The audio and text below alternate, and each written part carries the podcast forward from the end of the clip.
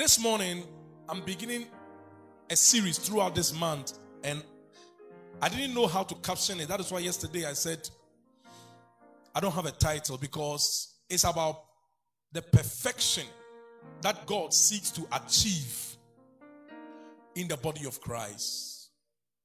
Now, for us to appreciate what perfection is, it's good that we first and foremost look at what imperfection is.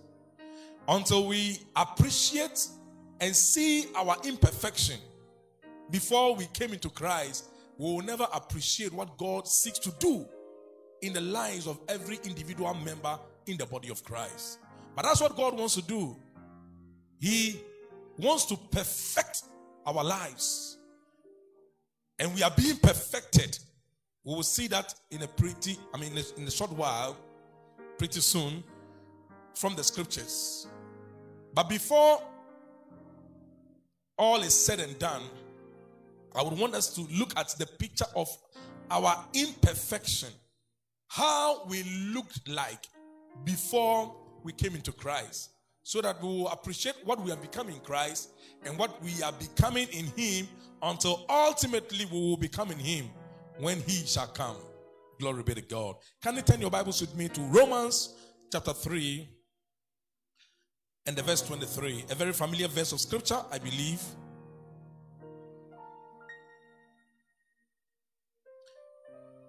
Verse 23 of Romans 3 says, For all, not only blacks, excluding whites, not only the educated, excluding the illiterate, not only males, excluding females, not only young ones, excluding the adults.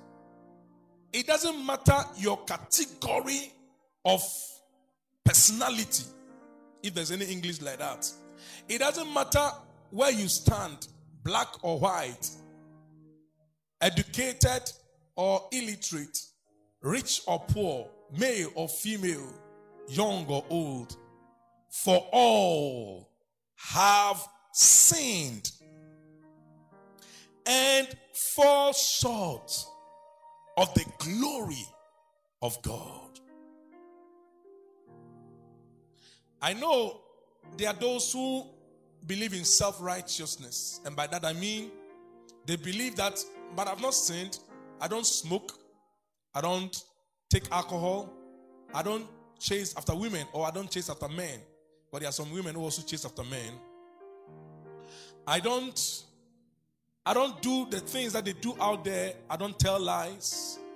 I do good works. I even build orphanages for orphans. I have even adopted some children and I'm paying their school fees. I've built schools. I'm giving scholarships. There are those who believe that so long as you're doing good in society, that is pleasant and acceptable in the sight of God. So they call it righteousness. Meanwhile, scripture says that our righteousness is like filthy rags in the sight of God. I hope you know that for the mere fact that we call something rag in itself is filthy. So when Bible says filthy rags, I think that only women who have their menstrual cycle month after month appreciate what filthy rags is. And I will not say more than that. Our righteousness is like filthy rags in the sight of God. So it doesn't matter what we do right. It is not in ourselves to achieve right. He made us right. For God made Jesus, his son, to be sin for us who knew no sin, that we might be made the righteousness of God in him. So if you are in Christ, he has made you right, not because you did right, but because God chose to make us so. What a wonderful grace. For by grace are you saved through faith. It is not of your works, lest any man should boast. It is of the goodness of the Lord. Hallelujah. All have sinned. Somebody will ask, when did that happen? I will answer. We all sinned when Adam sinned. The Bible talks about the fact that the woman was deceived by the serpent, but the man was not deceived. the woman was under Adam's instruction. And Adam had given her some of the instructions that God gave him, Adam, originally to do in the garden. So she didn't have the complete and full knowledge. However, she was with her husband, Adam, when the serpent came. And the serpent began to question the woman. Ideally, the man, knowing better, should have reprimanded both his wife, Eve, and then rebuke the serpent. But he allowed the conversation to go on because the woman made a statement that God has said that we should not eat of the fruit of the knowledge of good and evil that is in the middle of the garden, not even to touch it. That is what the woman said. Meanwhile, under no circumstance written anywhere did God tell Adam that don't touch that fruit because how are you going to tender the garden? How are you going to cultivate the garden without touching that particular fruit? So Eve added her own. Anytime you add something God has not given, you open the door for satanic deception. Can I say that again? Anytime. You see, that is why we have to stay safe by staying in the will of God. Sometimes you read scripture and you want to envisage that could it be that this and that and that? If it is not so much expounded in scripture, stay safe by not going into excesses. The moment you open your spirit up into excesses, Satan takes advantage because he knows that at that level you are not under grace, you are on your own, and he can smite. So the serpent discovered, or let me say, Lucifer through the serpent discovered that wow, I got this woman.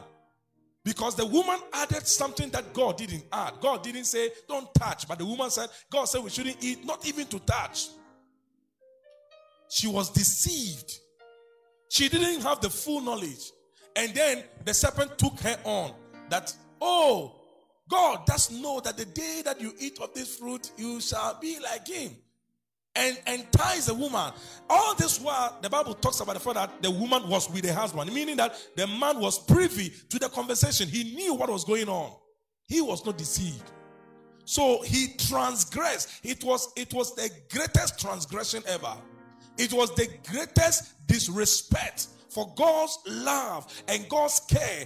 God who created you, who manufactured you. Let me use that word. Who formed you and formed the woman out of you has given you a word. What word do you then need from a serpent who is equally a creature? Adam should have known better, but he, whether it was out of blind love, when love is blind, it's dangerous. Maybe out of love and affection for the woman, he just oh, it's okay, it doesn't matter. But it mattered and here we are. Look at what has happened to humanity. My uncle, eh, It doesn't matter. You can go ahead and do whatever you want to do. Just please yourself. It's okay. Come on. Lo and behold. Do you know what happened? As if Adam thought that, oh, the woman will eat and I'm okay because as for me, I know right, so I'll do right. But the woman ate the fruit and gave to her husband who was with her. Come on. And the day Adam ate it, God said, Come on, you've missed the mark. You've missed the mark. And what happened was that man was created to be at the height of God's glory. Look at man given the opportunity to name all of creation and everything Adam called till today is what we call them by the same names. That was a height of glory. You cannot say that a tiger is a lion. So long as Adam called tiger, tiger, it has remained tiger till today. And when you see a lion, say this is a lion, this is an elephant, this is a chimpanzee, this is a crocodile, this is a cat, this is a dog. The names Adam gave the creatures, that is what they have become till today. That is an aspect of the intelligence of man's glory before the fall. Apart from that, man had one on one communion with God. Think about it. God will come into the garden in the cool of the day and have one on one interaction with man and fellowship with man. It was a beautiful communion. But man fell, and only God knows the height of glory that we are falling from. Maybe to better appreciate the height you are falling from, we, because of the fall, anyone who is not born again, anyone who is not being washed by the blood of Jesus, when God looks at you, mind you, God looks at the heart. Man looks at the outward appearance. When God looks at you, you may look nice on the outside. You may smell nice on the outside. You may look good. You may be a greatee in society. People revere you, they respect you, they bow to you. But when God looks at you and you are not washed, you are not born again, what he sees in your spirit, which he looks at, is that you are like the leper on the inside. What a leper looks like on the outside. You look unclean. You smell bad you are such that God cannot countenance such an existence in his kingdom. So Jesus told Nicodemus, for instance, that unless a man is born again, he cannot see the kingdom of God. He can only stay outside of the kingdom. And that is exactly what God did under the old covenant to everyone who became leprous, including King Uzziah who reigned for about 52 years. He did mighty things. Bible talks about he manufactured engines, engines that could throw bombs in those days. Think about it. And Bible says that he was marvelously helped till he became strong. But when he became strong, his heart was lifted up to his own destruction. Why? Because he went to the temple wanting to now offer sacrifices like the priest would do. And the priest came to him and said, Sir, this is not your portion. You are a king. This is the work of the priesthood. Can you leave this place? And the Bible said he still was bent on offering sacrifices as a priest. And whilst he was doing that, leprosy struck him from his head to his to his feet. And he himself realized that God had judged him. So quickly he ran out of the temple. And Bible says such a king who had lived in his infancy and reigned as a king for 52 years. Bible says he, he, he lived in a separated house outside of the domain of Israel, outside of the camp, outside of the walls of Jerusalem or of Israel. He lived in a separated house until his death. He was not qualified to come in. That picture is a picture of the one who is not born again. If you are not washed on the inside, you are falling short of the glory of God. You don't qualify to be part of God's sons. You are not called a son of God. You may be God's creature, but something is missing. You are not washed yet. So all have sinned. We all. Because apart from Jesus Christ, who did not come from the seed of Adam, every one of us, born of a woman, carried the Adamic nature, the sin nature. Adam inherited the rebellious nature. Remember, the first rebel in the kingdom of God was Lucifer. And then when he spoke through the serpent, to Adam and his wife, he imparted that rebellious nature. Why? Because you inherit the nature of the one whose voice you listen to and obey. Can I say that one, two again? You inherit the nature, the behavior, the mannerism, the genetic code of the one whose voice you listen to and obey. That is why it matters who you have been listening to, especially now that we are in an era of church without walls. In other words, you are exposed to all manner of videos, all manner of audio materials. It matters what you expose your heart to because just as faith comes by hearing and hearing by the word of God, fear and every other negative, you know, uh, phenomenon also comes by hearing. Adam listened to the voice of the serpent and inherited a rebellious nature. Man became a rebel in the kingdom of God, just like Lucifer and one third of the angels.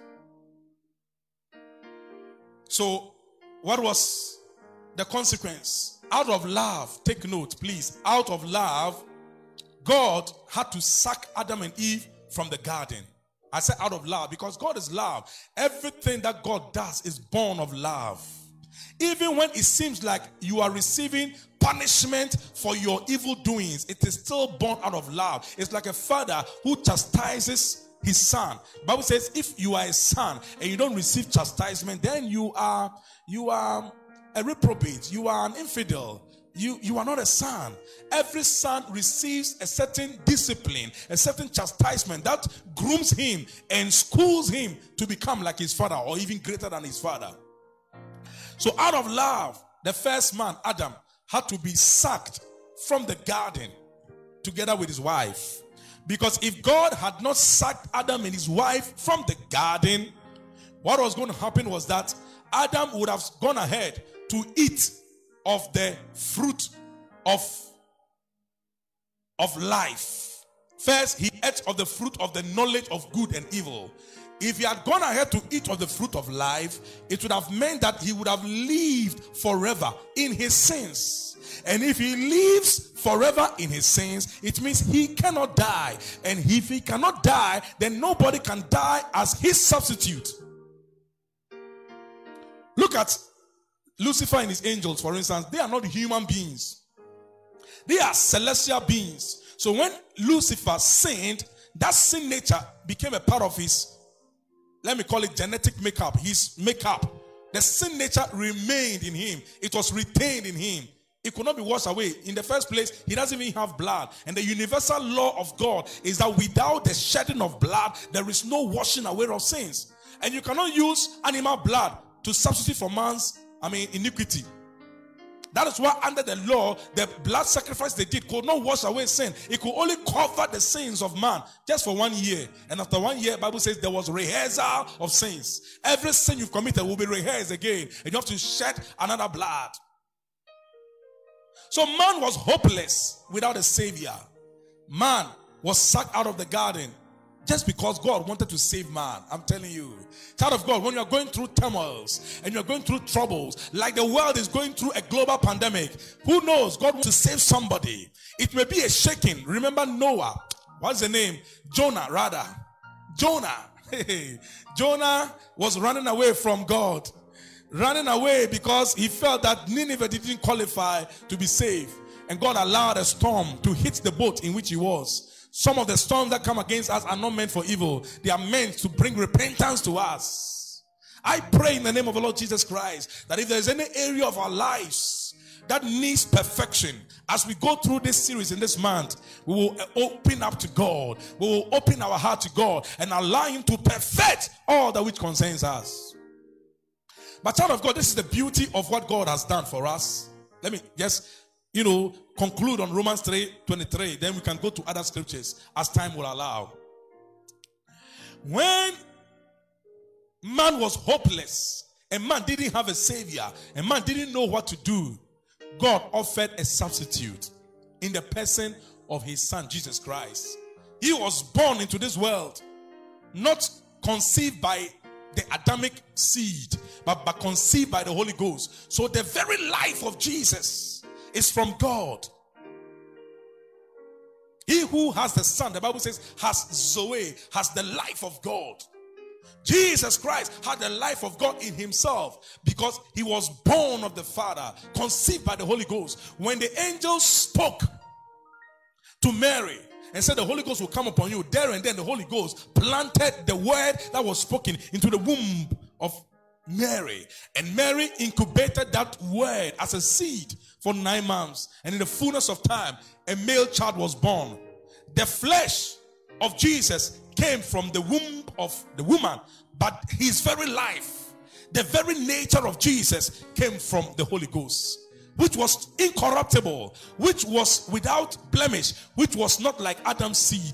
Adam's seed was corrupted by sin. So man who is not born again, who is not washed, is, is horrible on the inside. It doesn't matter how nice you look, how nice you talk, how nice you do things in society. God looks at you and says, hmm, hmm, hmm, You smell, you smell, you smell bad. And there is no detergent that can wash you. You can try all the detergents in this world, it cannot wash that smell except one detergent the blood of Jesus Christ. Yeah, the blood. Thank God for the blood that was shed Glory be to God. So here is my point, child of God. All have sinned and fallen short of the glory of God. Now, the Bible tells us in Romans chapter 8, let me go there and show you something. The same book of Romans chapter 8.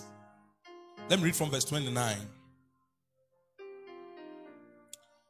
into verse 30. He says, For whom he foreknew, he also predestined to be conformed to the image of his son, that he might be the firstborn among many brethren. Verse 30 says, Moreover, whom he predestined, these he also called. Whom he called, these he also justified. And whom he justified, these he also, please take note of the word, he also did what? Glorified. Bible never said he, he will also glorify. It's not a future occurrence. It's not something that is going to happen. It has happened. To who? The one whom he foreknew. The question is, does that mean that God foreknew some people and didn't foreknow some people? Does that mean that God predestined some people to go to hell and some people go to heaven? I dare say no. From my knowledge of the scriptures, predestination, predestination has got nothing to do with some people have been predestined to go to hell, whilst others have been predestined to go to heaven. No, it is the foreknowledge of God which He has predestined. What does that mean? In other words, He foreknew man. God knew before the foundation of the world that some way, somehow, because God is eternal and His knowledge, His knowledge is eternal. He foreknew that one day this man I'm going to create in my image and my likeness will mess up. So before the foundation of the world, Bible calls Jesus the Lamb of God, slain from the foundation of the world. Right from the foundation of the world, the Lamb was sacrificed as a provision for anyone who will need redemption. So God foreknew man and therefore predestined that this man that will fall one day if he will believe what I will do through my son, then let him become like my son. That is a new creature. So that his son will become the firstborn amongst many brethren. In other words, God will create the new creatures out of the old ones. He foreknew this. Foreknowledge and predestination has got nothing to do with individuals. It has got to do with the ultimate plan of God for humanity. He loves us. It was while we were still sinners that Christ died for us. It's not like some people are so rebellious that there is nothing like salvation for them. Never preach that message, okay? The foreknowledge of God and the predestination of God has got to do with His plan, His ultimate plan, His purposes on earth and for the universe. So, for whom he did foreknow, he also predestined to be conformed to the image of his son. In other words, he has a predestination that one day, all the people that are going to fall in Adam, if I call them and they hear, then they will become like my son. So that we will no longer be of the first Adamic race, but of the race of the one who died as the last Adam and was raised as a second man, the new man. Therefore, if any man be in Christ, he is a new creature. Different from the old creation, the Adamic creation. We may look the same on the outside, but something has happened on the inside, which is captured in verse 30 of Romans 8. For whom he did foreknow, he also predestined to be conformed to the image of his son, so that his son will be the firstborn. His son was born into this world as the only begotten son. But ultimately, because we have believed and are now born after his kind, he is now the firstborn amongst many brethren. So Jesus Christ is my senior brother, and he is your senior brother. Oh, what a savior. Glory be to God. For whom he did foreknow, he also predestined to be conformed to the image of his son, that his, his son might be the firstborn amongst many brethren. And then when he did the foreknowledge and the predestination, then he called. So everybody is called. This is not calling into ministry. This is calling. It's a calling from darkness into light. It's a calling from the domain of Satan into the domain of Christ. He's calling everyone to come and see the light. Do you know that song? The light of the world is Jesus. The light of the world is Jesus. He's calling everyone to come and see the light. The light of the world is Jesus. He's calling everyone. He's calling everyone to come and see the light. I'm telling you, the light of the world is Jesus. One more time, let's sing the light of the world. The light of the world. The light of the world is Jesus.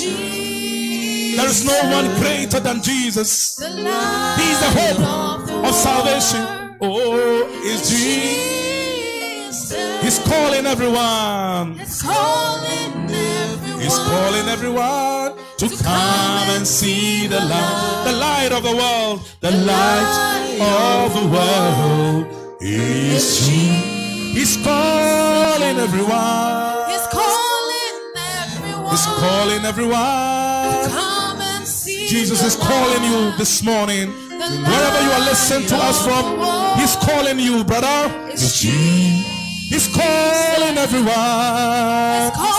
Whether black or white, whether rich or poor, male or female, Come and see He's calling everyone. The light of the world is our Lord Jesus. Thank you. The light of the world is Jesus. Whom he foreknew, he predestined to be conformed to the image of his son, that his son might be the firstborn amongst many brethren. Are you a brother?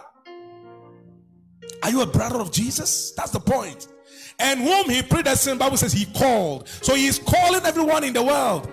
For God so loved the world, which world? The world of sinners, that he gave his only begotten son, that whoever Whoever does not cut off some people, whoever does not discriminate. In other words, God has not said that some people will be cut off whilst others will be saved. Whoever believes in Him, whether black or white, whether male or female, whether Jew or Gentile, whether uh, rich or poor, whether young or old, educated or illiterate, whoever believes in Him should not perish but have everlasting life.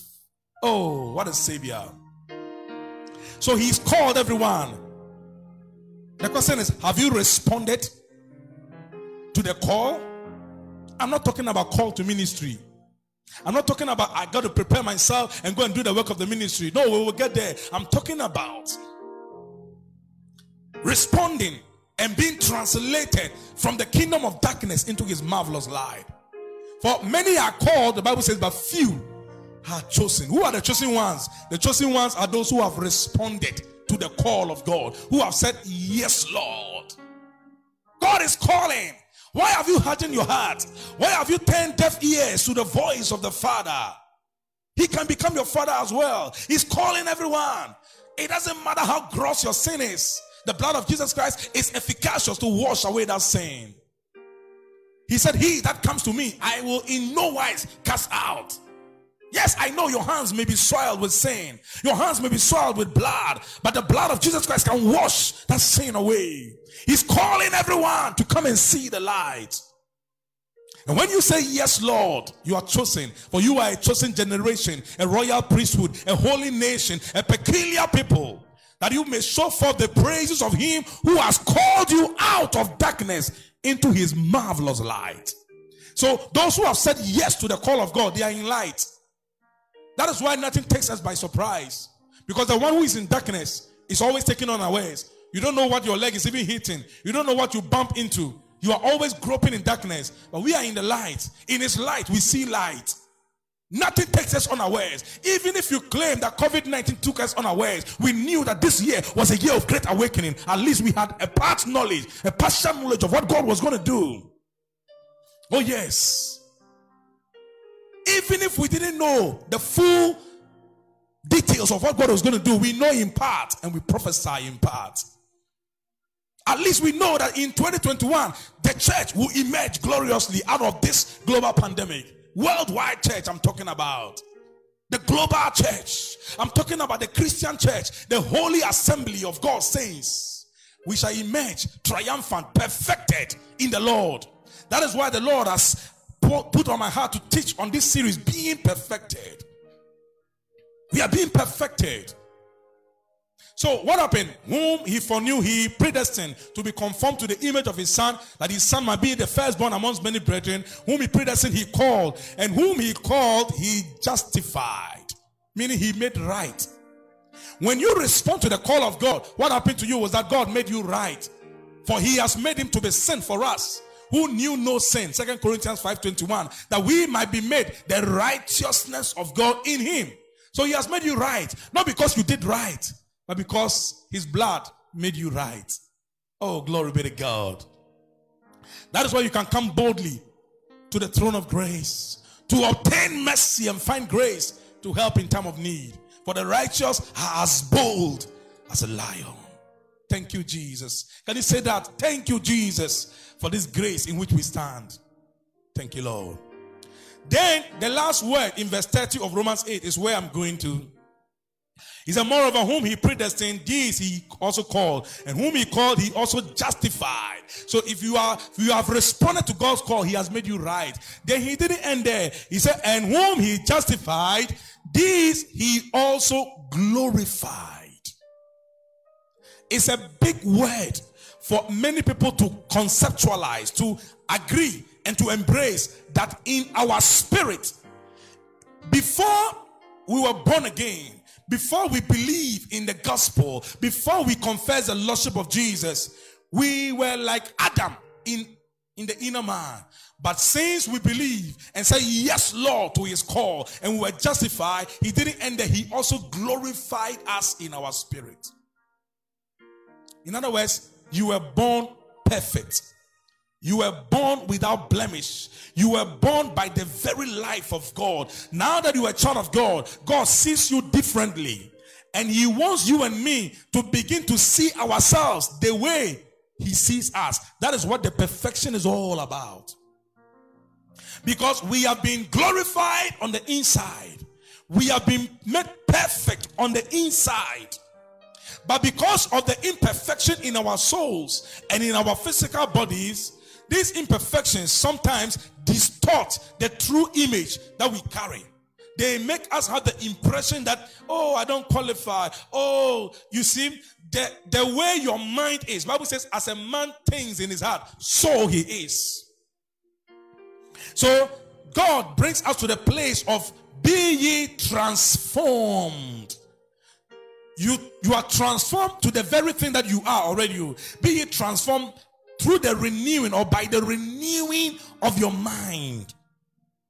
Where your mind is now made to get acquainted with the real you on the inside. Where your mind is reschooled, your mind is acquainted with your frailties, with your shortcomings, with your fall, with all the things that you have done in the past. Your mind is acquainted with that. But your mind was not born again. Your soul was not born again. We are saved in our spirits but our souls were not affected. After our salvation, it is our responsibility to school.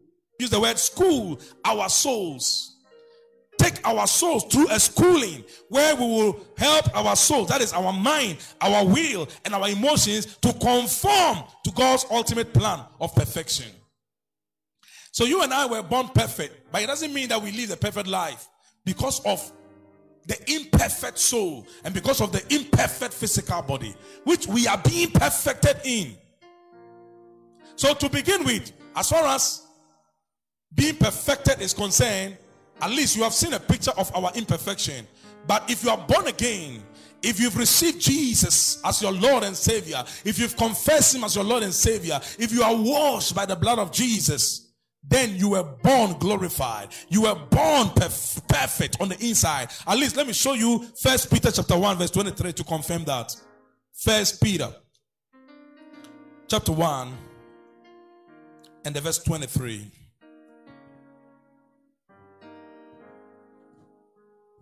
Thank you, Lord.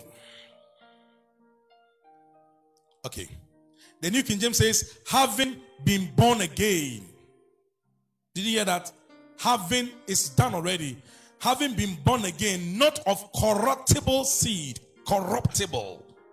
In other words, our new birth did not come from the seed, the spermatozoa of Adam. His seed, his spermatozoa, the word seed here has to do with the spermatozoon of, of, of Adam. The spermatozoa of Adam was corrupted by sin. The sin nature Adam inherited affected everything of his his blood, his genes, his spermatozoon, everything was affected. So everything that came from man was corrupted by the sin nature. That is why man could not save himself because his blood was contaminated. And without a shedding of blood, there is no washing away of sins. So man couldn't save himself by shedding his own blood. It was not possible. So man was hopeless. But here comes a man who walked this earth for 33 and a half years. He was in all points tempted like us we are, yet without sin. Not even once. But when he had to go to the cross in Gethsemane, he took into his spirit my sin and your sin. But because it was not his personal sin, his blood was not contaminated. And this is what the princes of this world didn't know. Bible says if they had known, they would not have crucified the Lord of glory. It was a hidden agenda of God. Bible says, "A body has thou prepared me." God prepared him a body and hid in hi- in his body his blood. So though he carried my sin and your sin in his spirit, his blood was not touched. So when he died and went to hell, his blood was that efficacious, that powerful to wash. I mean, wash wash as white as snow said that every sin you and I ever inherited in Adam have been washed away. So we are washed white as snow, clean on the inside, perfect on the inside, born glorified. And that is what First Peter 1:23 is saying here. He says, having been born again, not of corruptible seed, but incorruptible through the word of God, which lives and abides forever We're born of the word, just like Jesus. Born of the word. Born incorruptible on the inside. That is why nothing breaks us down. It doesn't matter what comes against us. We got the energy on the inside, especially if you have received the Holy Spirit who energizes you from within. Every virtue in you is activated by the workings and the communion with the Holy Ghost. When you are born again and you receive the Holy Spirit, it is like a heart that pumps blood. The Holy Spirit, through communion, activates all the virtues in you. Every grace, every glory on the inside is made to come alive through the workings of the Holy Ghost on the inside. That is why, if you are born again, I'm asking the same question Apostle Paul asked the 12 disciples from Ephesus Have you received the Holy Spirit since you believed? Maybe that will be another subject another day, not today. But the question is Are you born again? That is where the magic, let me use the word magic, began from. That is where the miracle is more than magic. It's a miracle. It's a wonder. Man who should have gone into the everlasting fire, man who should have been ostracized, man who should have been cast away from the presence of God, all of a sudden, the very objects of God's wrath have become the object of God's love. Satan can't stand it. He hates it more than anything. You have no idea how Satan hates you. I'm telling you. I say you have no idea. And you have no idea how much God loves you. You are condemning yourself, but God says, I love you anyway. Because I allowed my son to take your place and died your death. He, he washed you and made you his very own. Don't condemn yourself. Don't cut yourself off. His grace is bigger than your sin and your mistakes. Romans 2 4 says that don't you know that the goodness of God leads men to repentance? It's not every time God punishes iniquity. For his children, sometimes he shows us good. So that through the overwhelming abundance of his goodness, you'll be ashamed to say, Ah, I won't do this again. I won't go back. I can't go back to the way it used to be before your presence came and take and change me. I won't go back. I won't go back. I can't go back to the way it used to be before your presence came and changed. me. Let's sing. I won't go back. I won't, I won't go back. I can't go back to the way it used to be before your presence came and changed me. Yes. God shows us so much love that when you think about His love, when you think about His goodness, when you think about His grace that brought us through, for as high as the heavens above, so great is the measure of our Father's love. When you think about that love, you realize that ah, it has not paid to live in sin. Like the prodigal son, you will come to yourself and say, Abba, enough is enough. I will arise and go back to my father. I will arise. Enough of always falling and rising and falling and rising and falling and rising. That is another state of imperfection. But we are being perfected. We are being perfected. And he gave certain individuals amongst the members of the body of Christ to do that job. And throughout the rest of the month of July, I will be, you know, going into the nitty gritties of that particular uh, subject. But let me just give you a glimpse of it in Ephesians chapter 4, and then we can run up today's service so that I don't talk all the talk today because there are many more talks to do as far as being perfected is concerned. Ephesians chapter 4, 11 through 16. Oh, yes, Lord. Think about his love. Think about his goodness. Think about his grace that brought us through. For as high as the heavens above, so great is the measure of our Father's love. Great is the measure of our Father's love. It is only the love of the Father that will make you know that it's not because you do good, it's because He is good. If God is using you, you will never take the glory. You will never take the credit. You just know that you, you, you, you, you don't even qualify. But somewhere, somehow, grace has qualified you. Grace has qualified you. Grace, grace. In this grace where we stand is a wonderful grace. Ephesians 4 11 through 16. Let me read through quickly, but we'll be dwelling more on this in subsequent days in the month of July. And he himself gave some to be apostles. That is Jesus Christ when he ascended on high. Okay? And some prophets, some evangelists, and some pastors and teachers for the equipping of the saints for the work of the ministry or the, for the work of ministry. Now the word equipping in the King James says for perfecting the saints.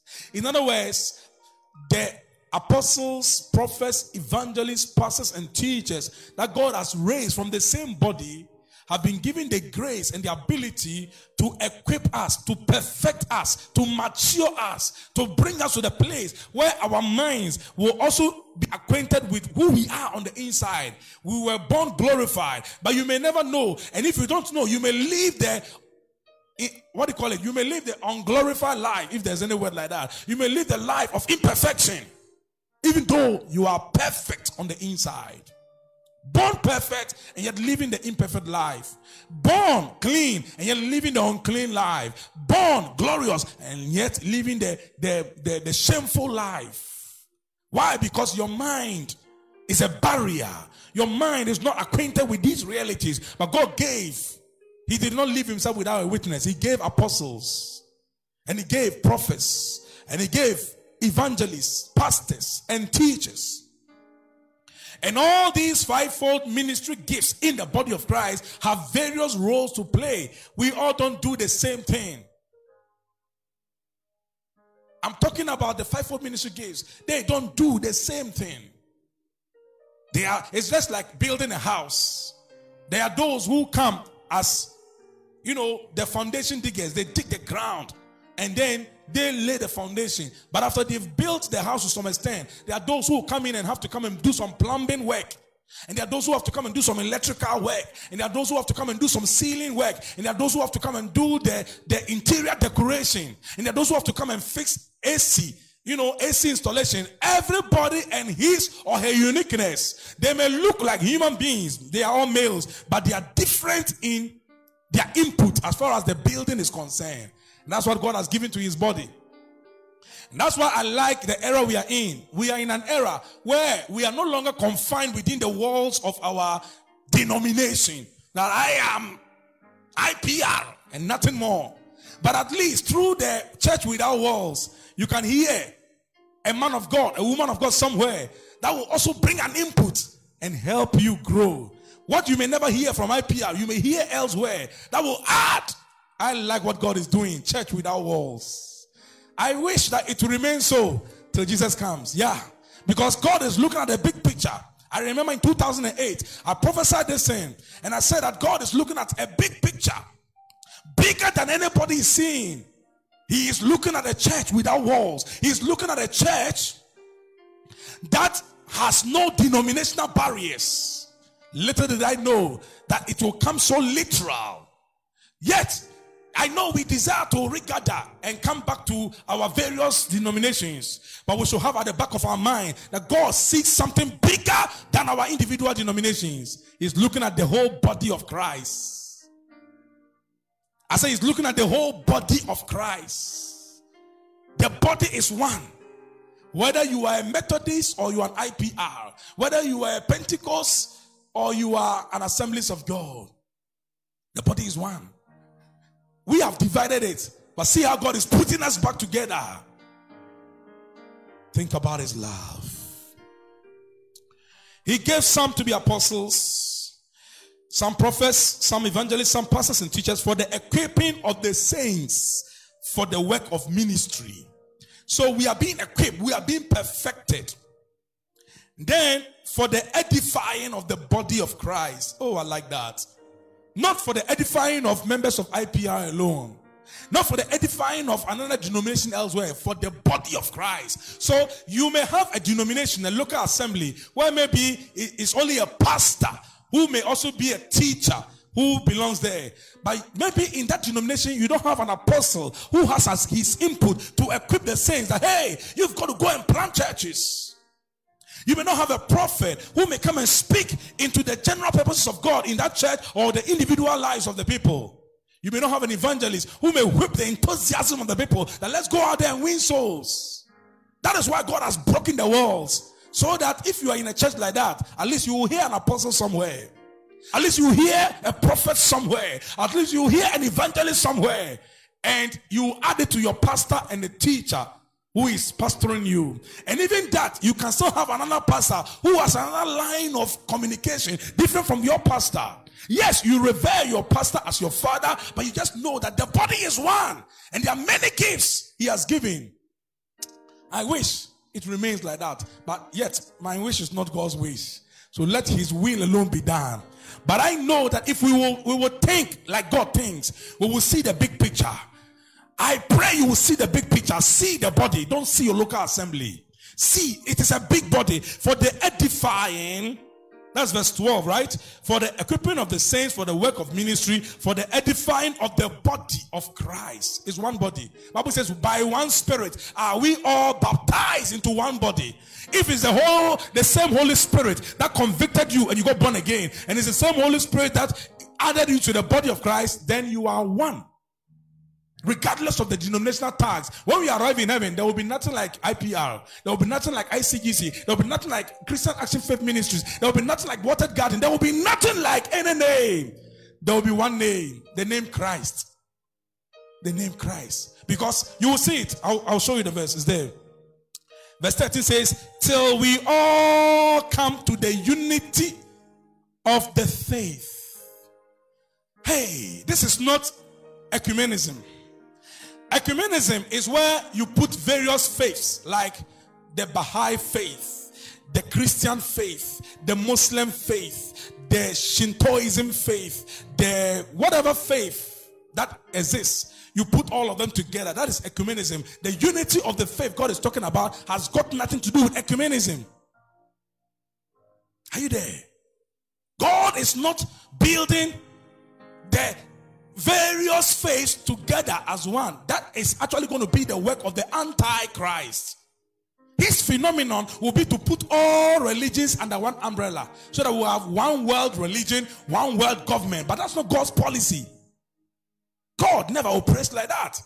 There is a nation in the midst of the nations called the holy nation, a peculiar people. Not even the nation Israel. Because in Christ Jesus, it's about both Jew and Gentile. Bible says that, you know, he has removed the middle wall of partition and has made us one in Christ, both Jew and Gentile. So it's not even about the Jews, the nation Israel. It's about the church of Jesus Christ, the body of Christ. He's made us one. One in Him. What a faithful God. Till we all come to the unity of the faith. So the unity of the faith here has to do with where we have all come to the same level of growth in faith. The same level. That is all those of us who are in the body of Christ. At this moment, some are young in faith, some are weak in faith, some are strong in faith, some are rebellious in faith, some are operating which works by love, faith which works by love. Different kinds of levels. But the apostles, prophets, evangelists, pastors, and teachers given to the body of Christ are equipping us, perfecting us through their instrumentality, through their ministries, through their various input to bring us to the unity of the faith. That is where iron sharpeneth iron. That is where we, will, we can have conferences and everybody understands what is being communicated because we are all mature. To the unity of the faith and of the knowledge of the Son of God. The word knowledge here is epignosis. That is the exact knowledge of God, of the Son of God. The exact, complete, full knowledge. Some of us have partial knowledge of Jesus Christ, the Son of God. We don't know Him as we ought to, but we ought to know Him. That is one of the responsibilities of these fivefold ministry gifts given to the body of Christ. Then he said, Look at the next line. That's what I'm going to. He says, To a perfect man. Please take note. Did, did he say a perfect woman? Why did he say perfect man and not a perfect woman? Remember, he's talking about the body of Christ. I know we use she whenever or her, whenever we are referring to the body of Christ.